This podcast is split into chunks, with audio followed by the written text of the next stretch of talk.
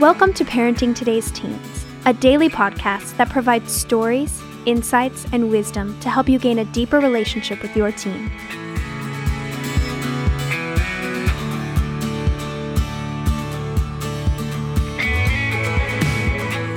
On today's episode, Mark Gregston and Wayne Shepherd talk about what to do when good parenting yields bad results with your teen. Let's listen in.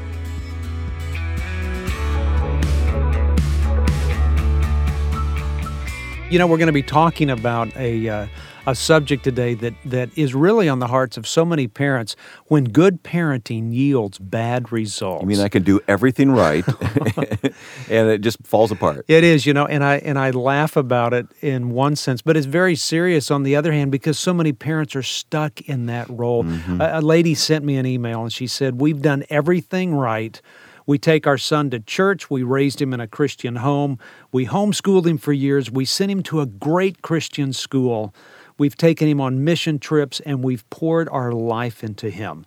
What has gone wrong? How can he reject all that we've taught and all that we've been striving That's for? That's the parent's lament. Isn't It really is. I mean, and when you see everything you've done that it doesn't work when they hit that culture of middle school or seventh and eighth grade or go into high school and you see things begin to fall apart, that's a tough spot for parents. And so we're going to be talking about that today. When good parenting yields bad results. Let's talk about this. This is pretty important stuff, Mark. It is it is probably one of the most important things I think out of the message that we give to parents where they believe that what I do in the younger years of my child's life is going to carry me through the rest of our life. And I think when when a parent is a good parent and most parents are. I mean, I have not met too many bad parents. Hmm.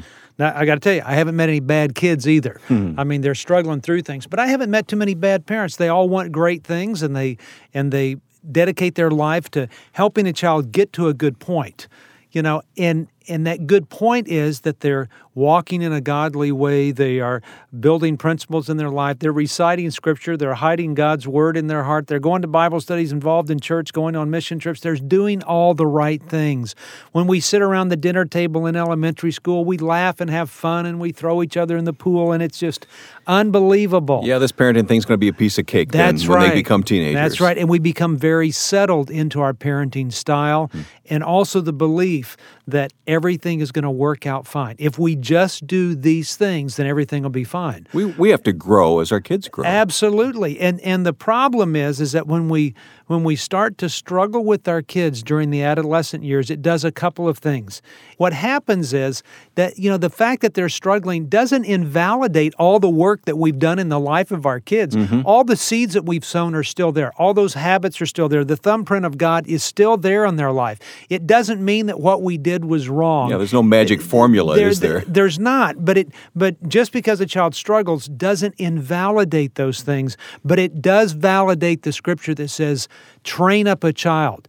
You know, you keep training a child continually. And part of that training is they need a certain type of training when they're in the elementary school years. They need another type of training when they're in the middle school years. And it's another type of training when they move into high school. It's a constant training.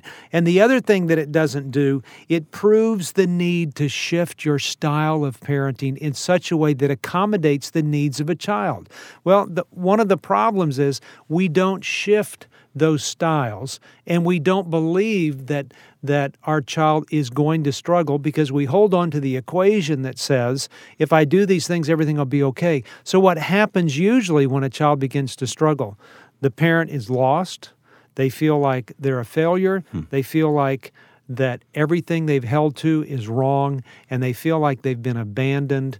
And why should this happen to me? I pro- i wanted to do good things for my kids. Sure. and so it becomes a big issue to understand that you are a great parent. You do a great job perhaps the difficulty is learning to shift and grow along with my child as they enter the adolescent years and and and begin to encounter some of this turmoil and this turbulence that I just didn't expect. You know, Mark, looking back, now our kids are grown now. I can't remember anyone warning me about these turns that would come that I needed to change as my kids changed and grew. I, I think it's because we interpreted the scripture that said, you know, train up a child in the way he should go. And then forget about And it. forget That- that's about what it. Scripture That's right. says, yes. right.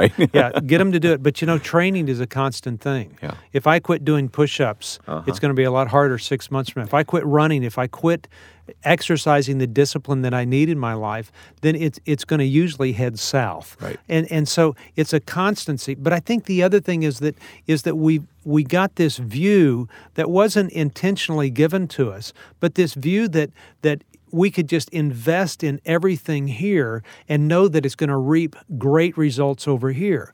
Well, it, it you know, parenting is a lot like the stock market sometimes. You invest, but you can't always control the ups and downs and the fluctuations that happen. But you know what? When you stick with it, you're going to have a better investment as you get to the end. Yeah, what's the trend? That's right, because history has proved that. But it doesn't mean you're not going to have those up times and those down times. And and that's what I tell parents now. Because of all the kids that have lived with us, not one of those parents really thought they were going to struggle.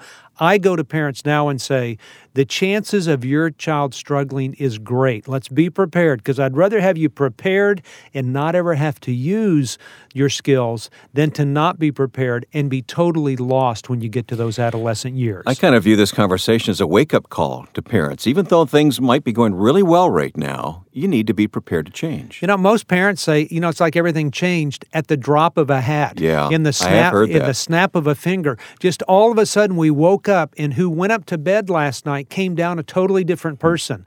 And so it's those things. Kids change quickly. There's things that happen, there's actions that happen. There's all these things that go on that it it really changes fast. And so parents beware and, and receive fair warning that this could happen in your life.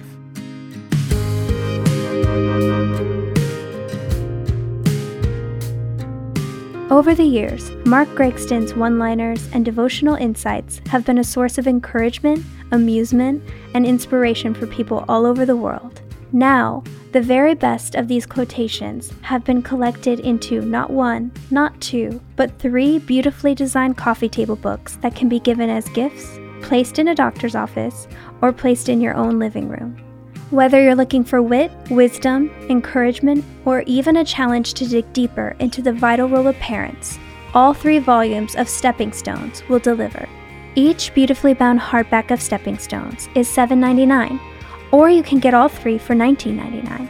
Visit parentingteenresources.org to get all three volumes of Stepping Stones today.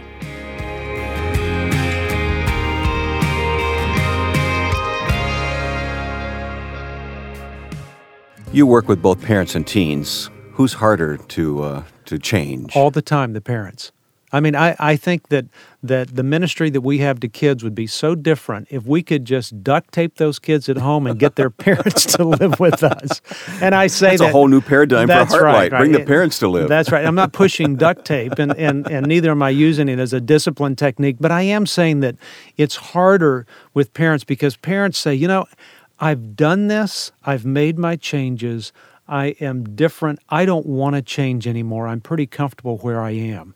You know, and that used to work. But I think as the world has sped up, we've got to look at ourselves and say, what is it in our life that needs to be different? Because I think this your child is doing things for a reason, they are motivated for a reason. There is a purpose behind why they are aiming some of their rebellion, disgust, anger. Uh, hardship, their disrespect, their dishonesty, their lack of loyalty and disobedience toward you. There's some reason that it's moving toward you. Well, if you never change, and you expect your child to change, then that is going to continue to happen for quite some time.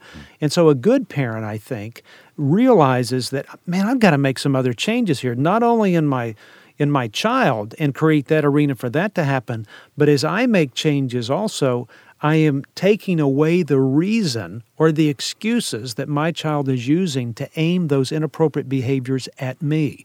And so I'm diffusing the situation by pulling out the fuse of the firecracker that I'm causing. It's like a child walking up to somebody and saying, but dad, you're pathetic. You're miserable. I can't stand you. You're a dork. You do things this way, this way. Instead of fighting it, hmm. if it's their perception, just say, You're right. I am wow. pull the fuse out. Don't be afraid. God is at work in your life. I mean, God is is holding you and caring for you and he has not left you. And so any fault that can be pointed out should be no news to you. It's not any new news to your child. Hmm. And you're not disappointing anybody by admitting what everybody already knows. You're not fooling anybody. You know, so let the pride down and say, you know what? It's okay. It's okay for me to be wrong or maybe to have missed something. Hmm. And I I find this when you admit that to your child, Yeah, I was going to ask you about this. it changes the response of your child. They no longer want to, to throw gas on the fire to fuel it more. They realize that maybe, okay, my message is getting across, and they back up from their behavior so they don't have to continue in that path anymore.